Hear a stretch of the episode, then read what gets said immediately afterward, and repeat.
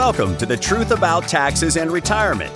This podcast is brought to you by SavingYouTaxes.com and hosted by J. Barry Watts. As an advanced tax strategist and enrolled agent federally licensed by the IRS, Barry is uniquely qualified to go deeper into the Internal Revenue Code than most accountants. He understands and interprets its provisions explaining how they'll help you reduce income taxes you owe so you can direct that previously wasted tax money into tax free accounts that you can enjoy in your retirement years.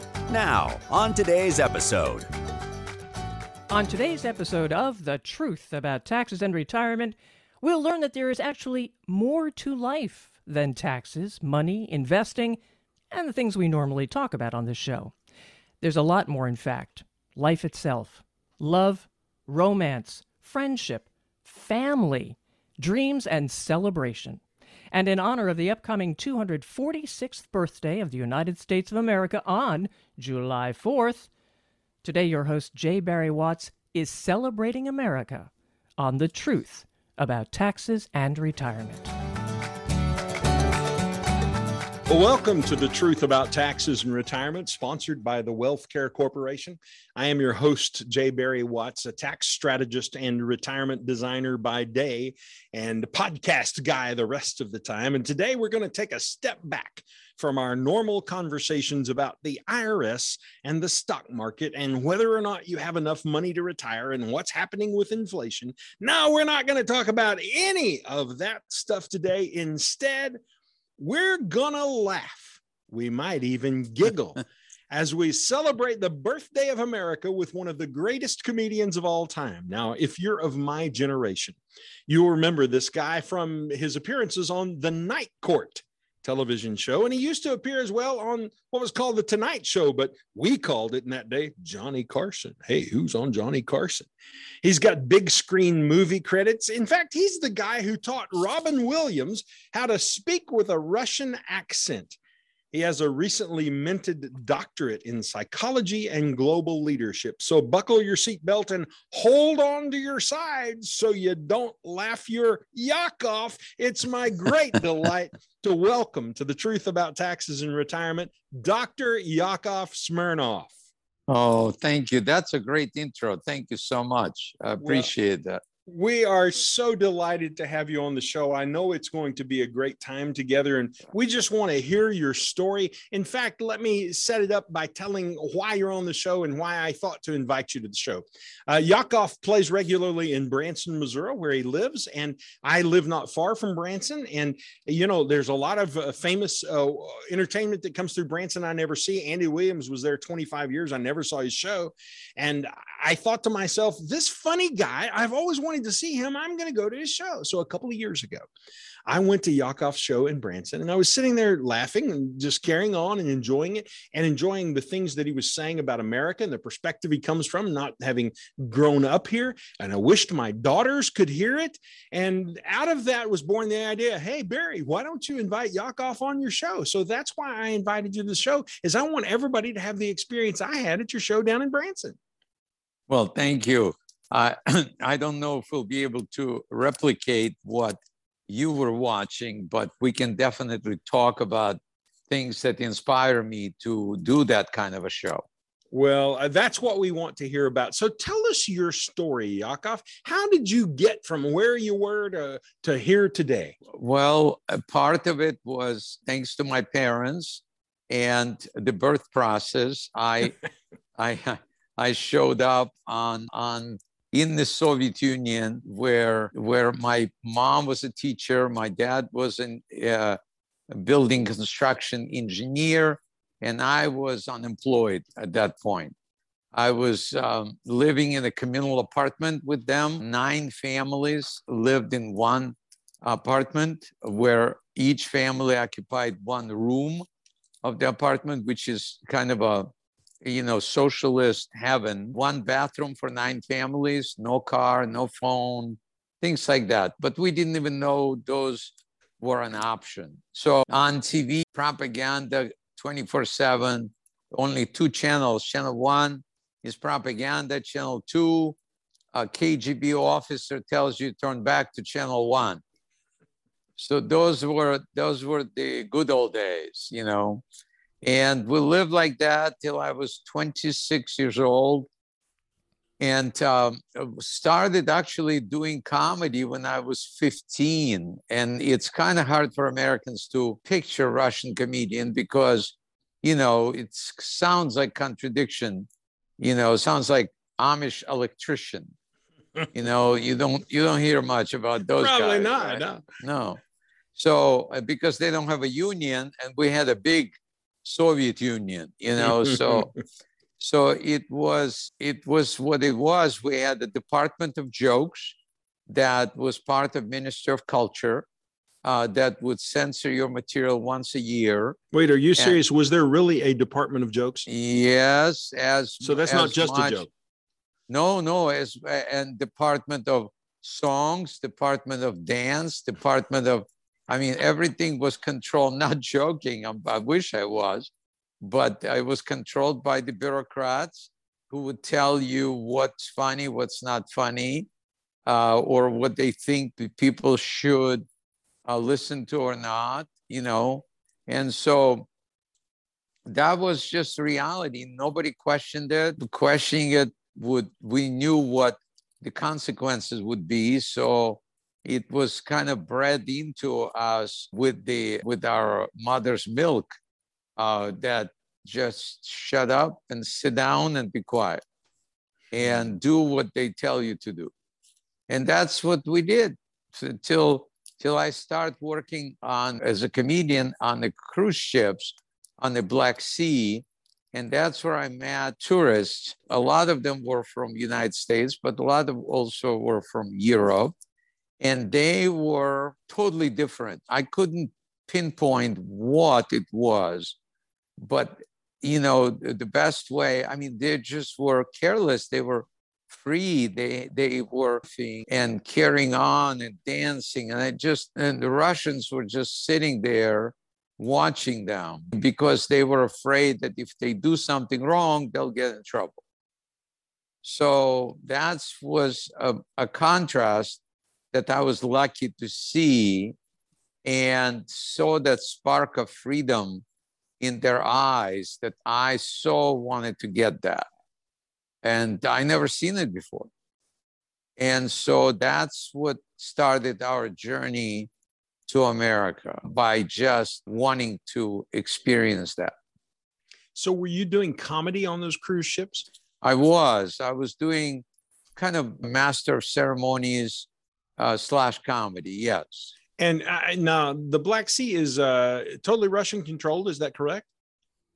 At that time, yes. At that time, now it borders with like Georgia and well, let's see. Uh, but at that time, uh, those cruise ships were totally Soviet under Soviet flag, and everything was under that con- on the Soviet government control. So even on the ship, you had to be careful about what you said. Oh uh, yes, very much so. Hmm. Uh, and it was you really was you were given a script that you're you you that fit their narrative, and you were pretty much repeating that without improvising uh, would be very dangerous. Yakov Patrice here. On the Yeah. cruise ships, did the Uh-huh. foreign passengers laugh at your material? You know, it's a great question. They did more about because what I, I knew that I had different people from different countries, and they were, this was, I had a privilege to have interpreters on for all of these groups. And they, and then I would organize things that were more visual, physically, like contests, like a Miss Cruise contest, where they would have to, with the instructions of what I wanted them to do, they would just compete with one another. So if there was like five different groups, they were competing with one another. So the humor, which was actually a, a very big moment in my life where my mom was very much against going to America. That was like for 20 years, my dad was trying to convince her we need to get out, we need to get out. And she was no, no, no. because she was concerned that I will not be able to make it in the United States. And I was the only child. And I didn't speak English and I we didn't have much money. We didn't know anybody. So she was concerned about that. But when she saw me, I invited them on a cruise one day, and she saw me performing in front of that international audience, and they were falling over laughing because not because they understood my language, but they could understand my facial expressions, my timing, and it was good enough for me to for her to see oh wait maybe there is a there is something there. That's a great story barry. So yakov when did you first know you were funny? In school when i would get in trouble regularly by doing you know making fun of teachers. We had teachers who were pretty mean. And I remember one time this teacher said to the class, anybody who's not smart, stand up. And I stood up. And he said, Yakov, you're pretty smart. I said, yeah, but I didn't want you to be the only one standing. that was not smart at all. however, however, my classmates all band over laughing, and I knew that I had something uh, and I was addicting almost. You know, I wanted to hear that laughter, so I would get in trouble more and more and more as I was getting older. And one time, uh, yeah, I was probably about, I want to say maybe 13, maybe something like that. And and I got in trouble. And you know, the routine was when you walk into principal's office, they ask you who's your father and you're supposed to say, My father is Soviet Union. And who is your mother? And you're supposed to say, My mother is Communist Party. And then a routine is like, who do you whom do you want to be? And you're supposed to tell them, like, I want to be a teacher, you know, a farmer, a bus driver, whatever. And they asked me, Who's your father? And I said, My father is Soviet Union. And who's your mother? I said, My mother is Communist Party. They said, Whom do you want to be? I said, I want to be an orphan. okay, now that was good. That so, was good. And, but, but and what happened? What happened? Magic, magic happened. My principal laughed. Which, yeah, because he wanted to be an orphan too, but wow. he didn't really have a choice. So, so that really gave me. Uh, if I, I was thinking, if I can make him laugh, then maybe I can uh, make people laugh professionally. So, so, one of the dangers to an interview like this, though, is we don't know when you're going for the joke and when you're telling truth in the story. Were you really supposed to answer that my father's? Yeah, yeah, yeah, yeah. Really? This was yeah. This was a normal. I mean, uh, you see, Americans and Canadians we we are not there yet, but we're heading that way very, very fast. That this becomes norm. The narrative of the government becomes norm to uh, whatever they want to do. They want to censor you with the Department of Jokes. They do that. They're, they're, they, people don't own guns. People don't have jury trials. None of that existed. None of that was there. So they could do whatever they want to, whatever the rules they wanted to have, they do it. So when your principal laughed, you knew yeah. you made him laugh. Yes. Um, what happens after that? Is he just pat you on the head and you tell know, you to go to class, get, or get out of here? Yeah, get out of here and stuff. but but I knew that I had a, a potential that when I risk and I and I win. And that's kind of was the mode of intelligent comedians that we were finding material that would get under the radar from the censors, but the audience would get it. They would understand it. And so it was kind of risky, but it was if they said, no, you're not doing that joke, then you don't. But but if they didn't catch it, then you were good for a year to use that joke. Did you ever do a joke that you got in trouble for after the fact?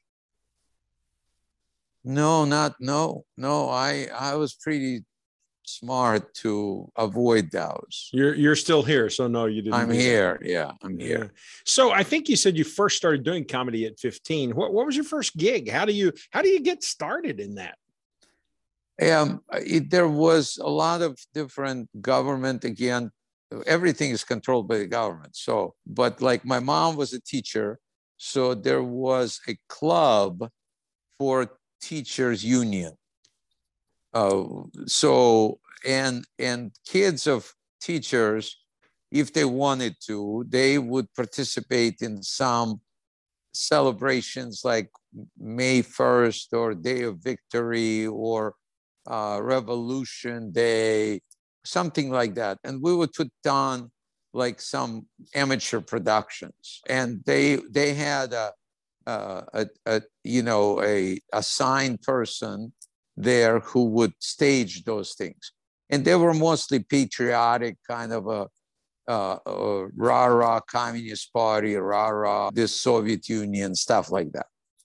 But there was spots where you could Uh, do some comedy. And there was a couple of comedians that were pretty famous there in the Soviet Union because they were they were clever.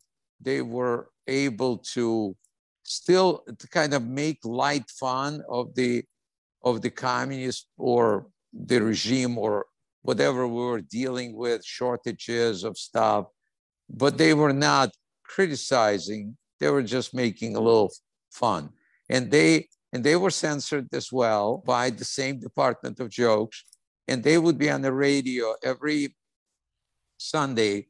There was a state-run radio that was in every house, and you could not turn it off. It was just on. You can make it quieter, but not you can't. You couldn't turn it off.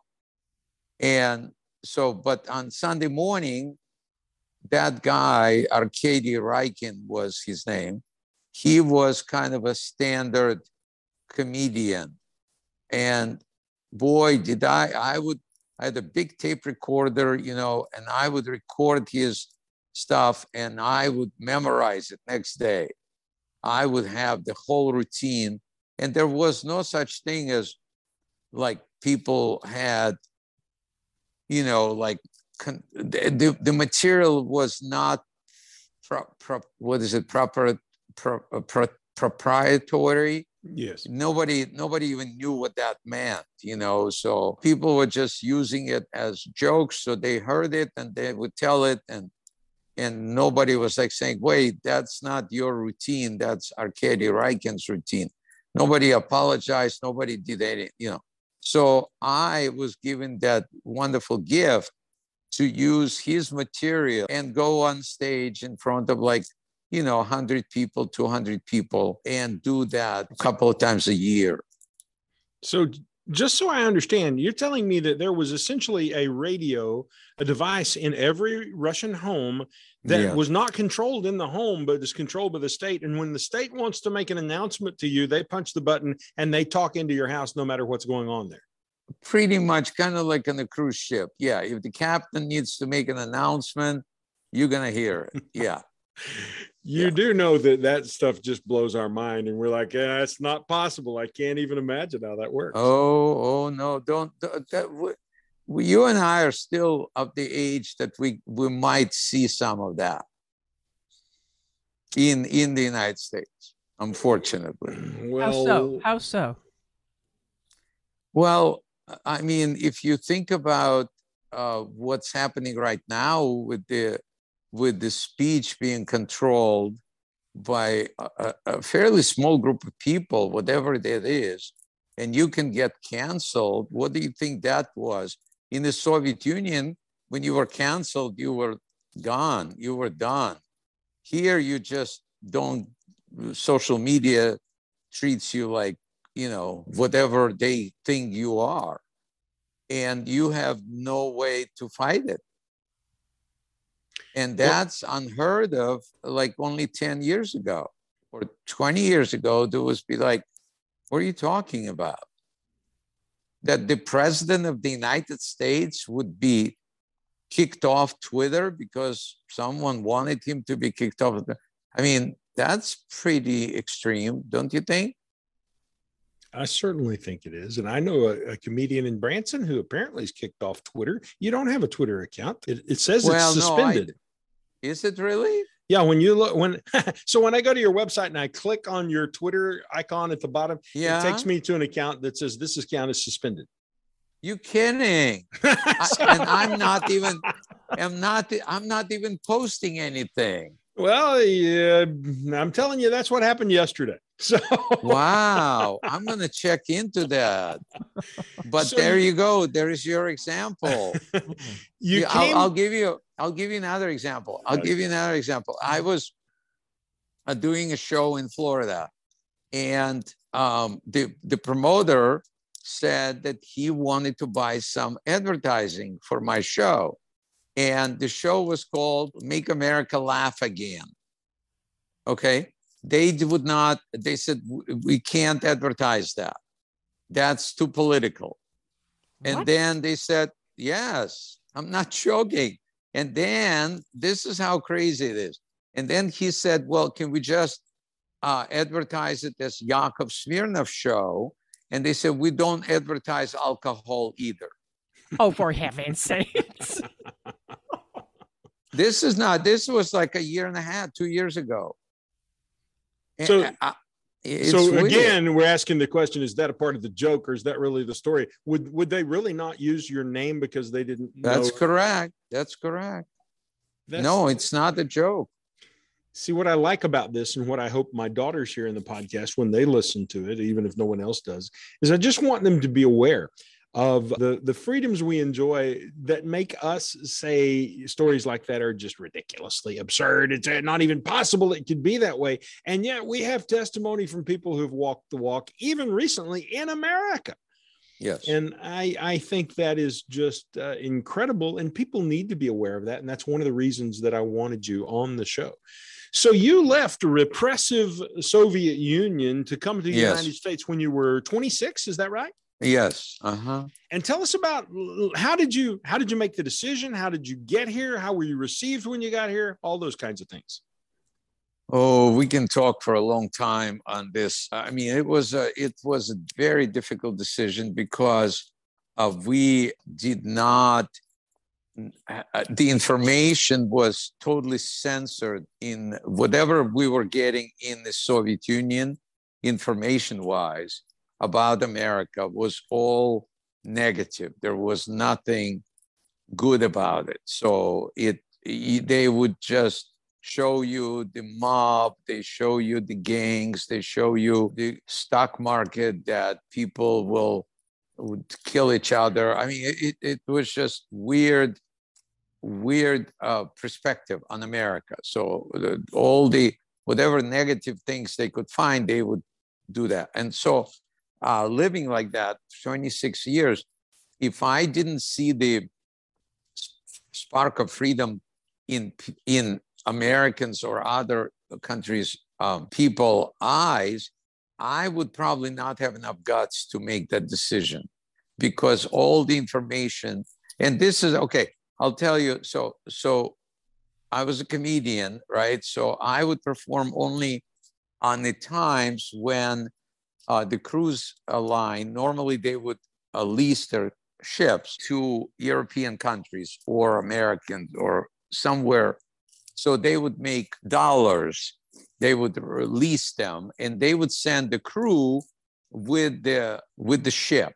So like the band, the captain, the upper officers, they were part of that deal.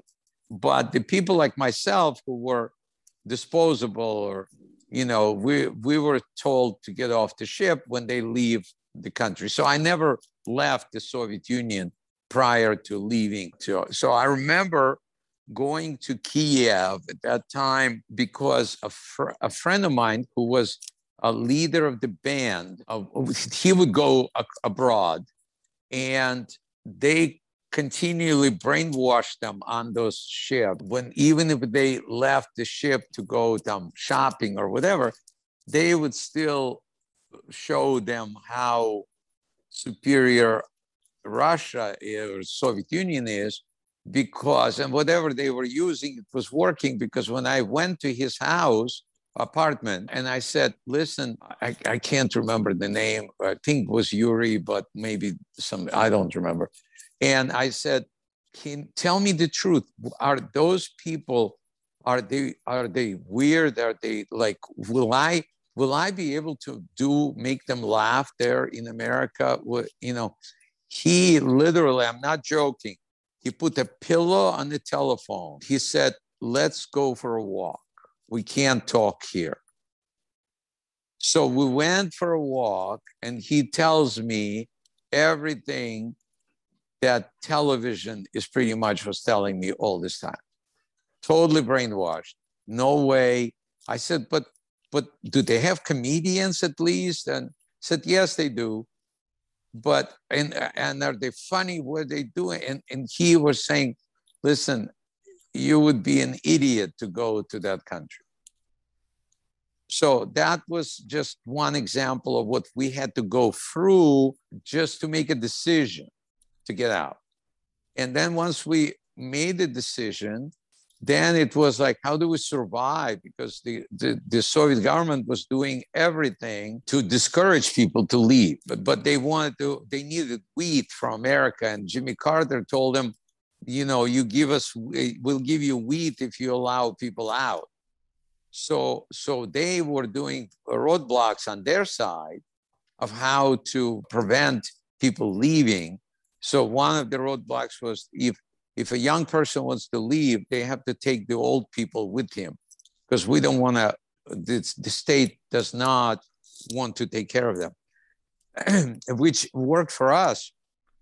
But most of older people didn't want to leave, were scared to leave.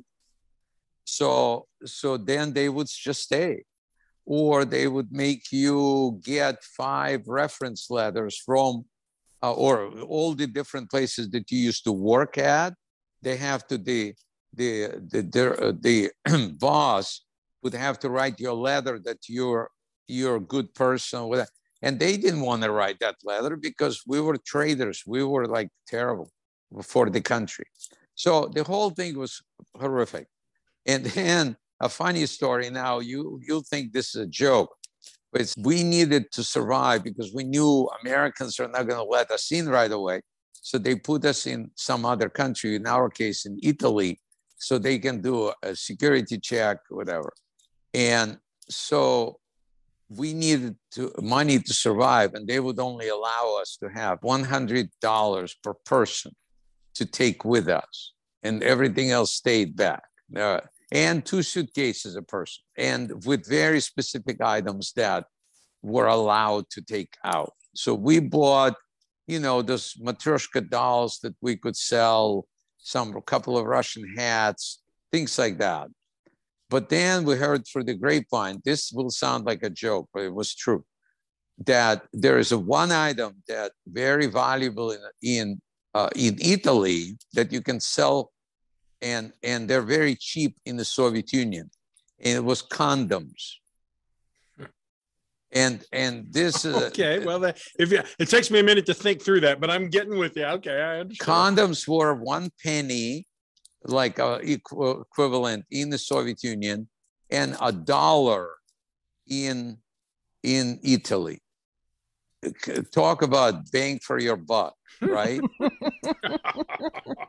or a, or a buck for your bang but but this was true this was true so, and there was no limit on those. You could get as many as you want.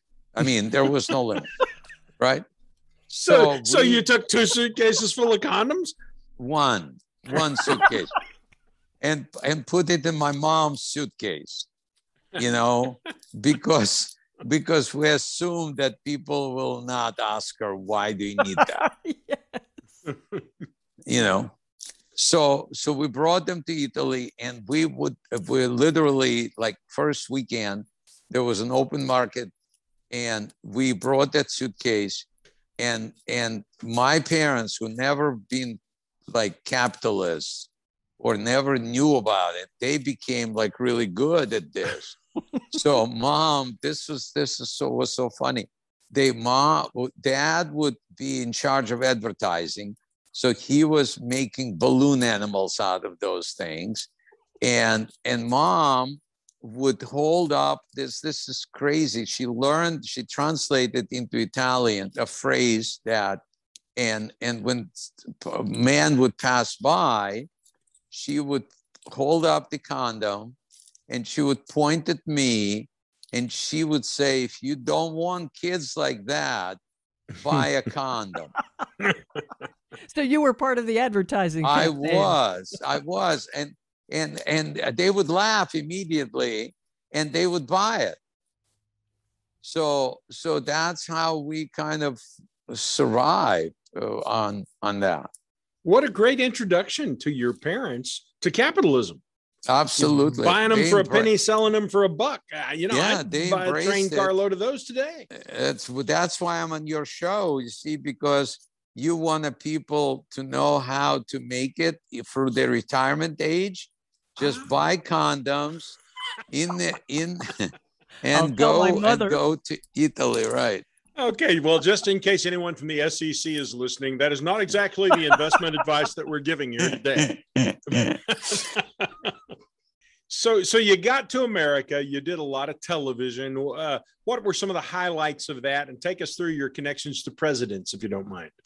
Sure. Well, it it I didn't speak English when I got here. So first it had to be I had to learn the language. I decided to become a bartender because on the cruise ships, the bartenders were in the same room where I was performing, only they were on the other side, the bar was. So I kind of figured that would give me a chance to make a living and also learn the language. So, which is what I did. And did little by little start telling jokes to my customers. And depending on how much tips I would get, I would know if I was funny or not. And that that kind of got me to the next place where I went to Hollywood and uh, auditioned at the comedy store, which was a mecca of comedy then and still today.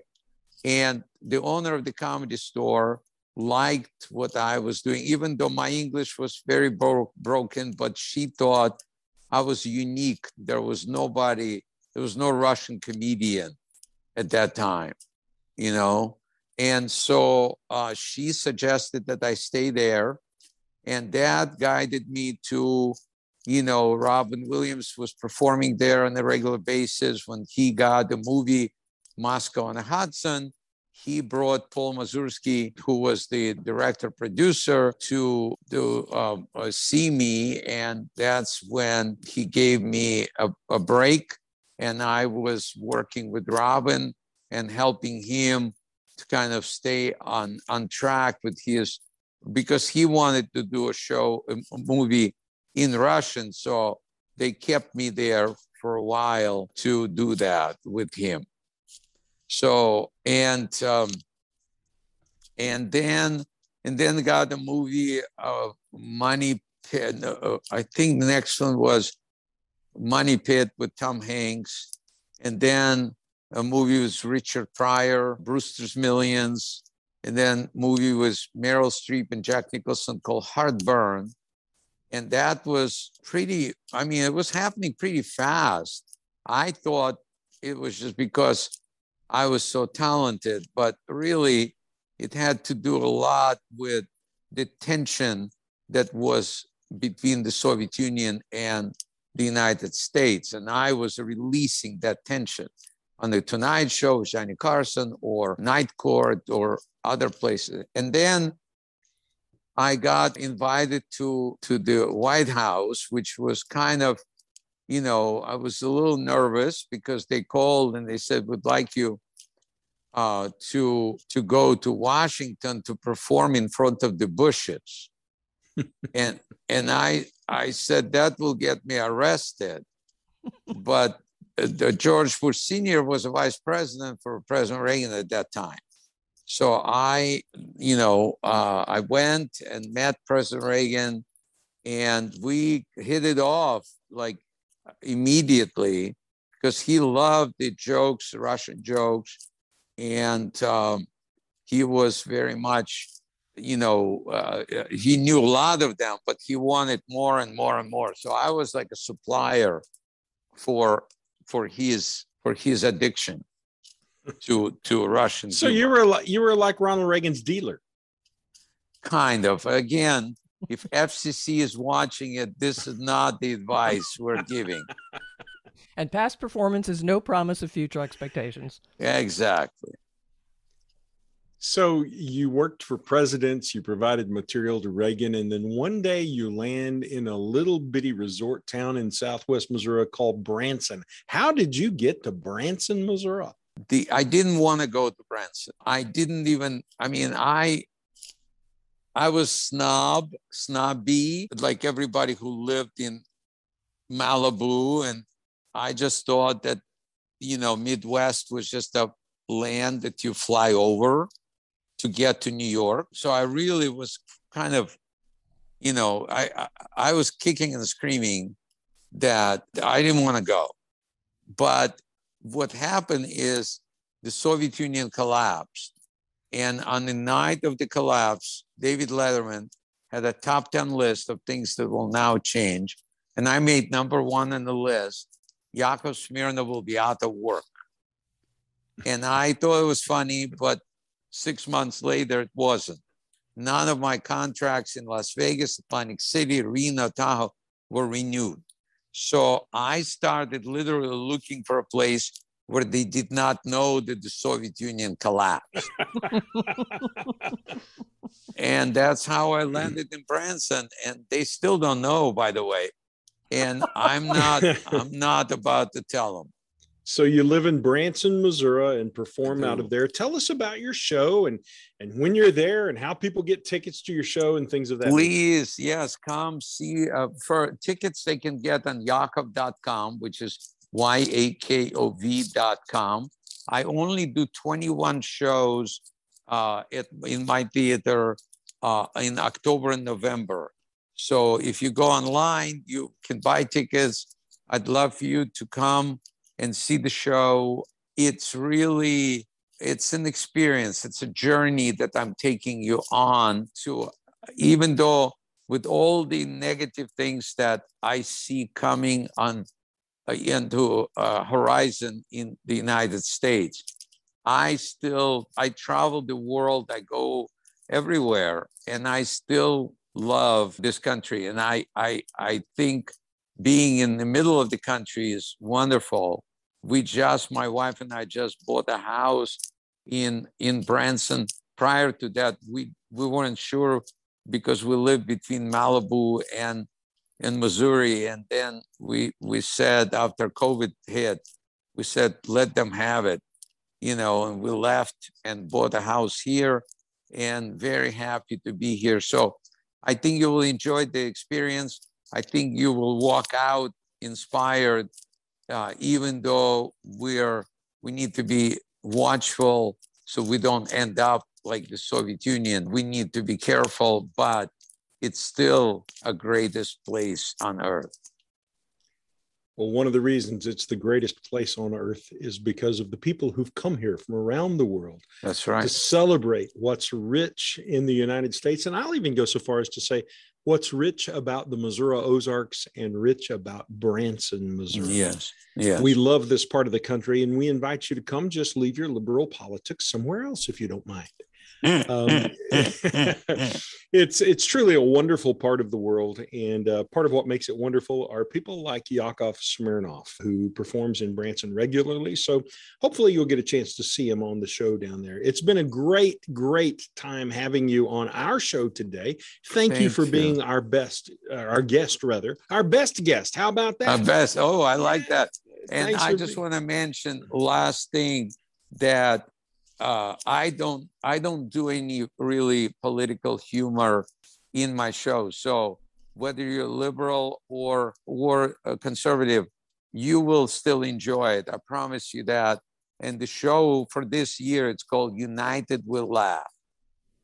Uh, very good. Well, I bet we will laugh if Yakov Smirnoff is at the helm. And Barry, may I, may I please ask that we get Yakov back again to talk about laughing? Wouldn't it be cool if we could do we'll make this our annual fourth of july show. We'll always have yakov come back and, and yeah. tell us about new things. This has been a great time today. Yakov maybe we'll uh, we'll connect up and see if we can do this again next year. It was wonderful having well, you as our guest today. it's a pleasure. It's a pleasure. I appreciate you and i'm working on a podcast myself so maybe there is something canadians can do for for me as well I'll be happy to introduce you to the folks who can make that happen. All right. Sounds well, that's good. it for this edition of The Truth About Taxes and Retirement. You've been listening to Yakov Smirnoff as we celebrate America.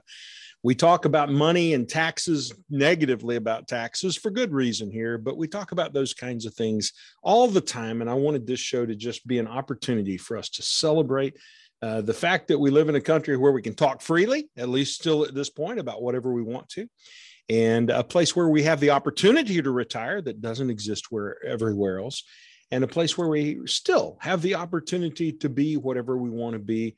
And a, a, poor kid who is having to sell condoms on the street to make a living can come to america and find his pot of gold at the end of the red white and blue rainbow. Thanks so much for listening to our show. Until next time this is barry watts on the truth about taxes and retirement. Thank you for listening to the Truth About Taxes and Retirement podcast. Click the subscribe button below to be notified when new episodes become available. The information covered and posted represents the views and opinions of the guests and does not necessarily represent the views or opinions of SavingYouTaxes.com. The content has been made available for informational and educational purposes only and is not intended to be a substitute for professional tax and investment advice. Always seek the advice of your own qualified advisor with any questions you may have regarding taxes and investing.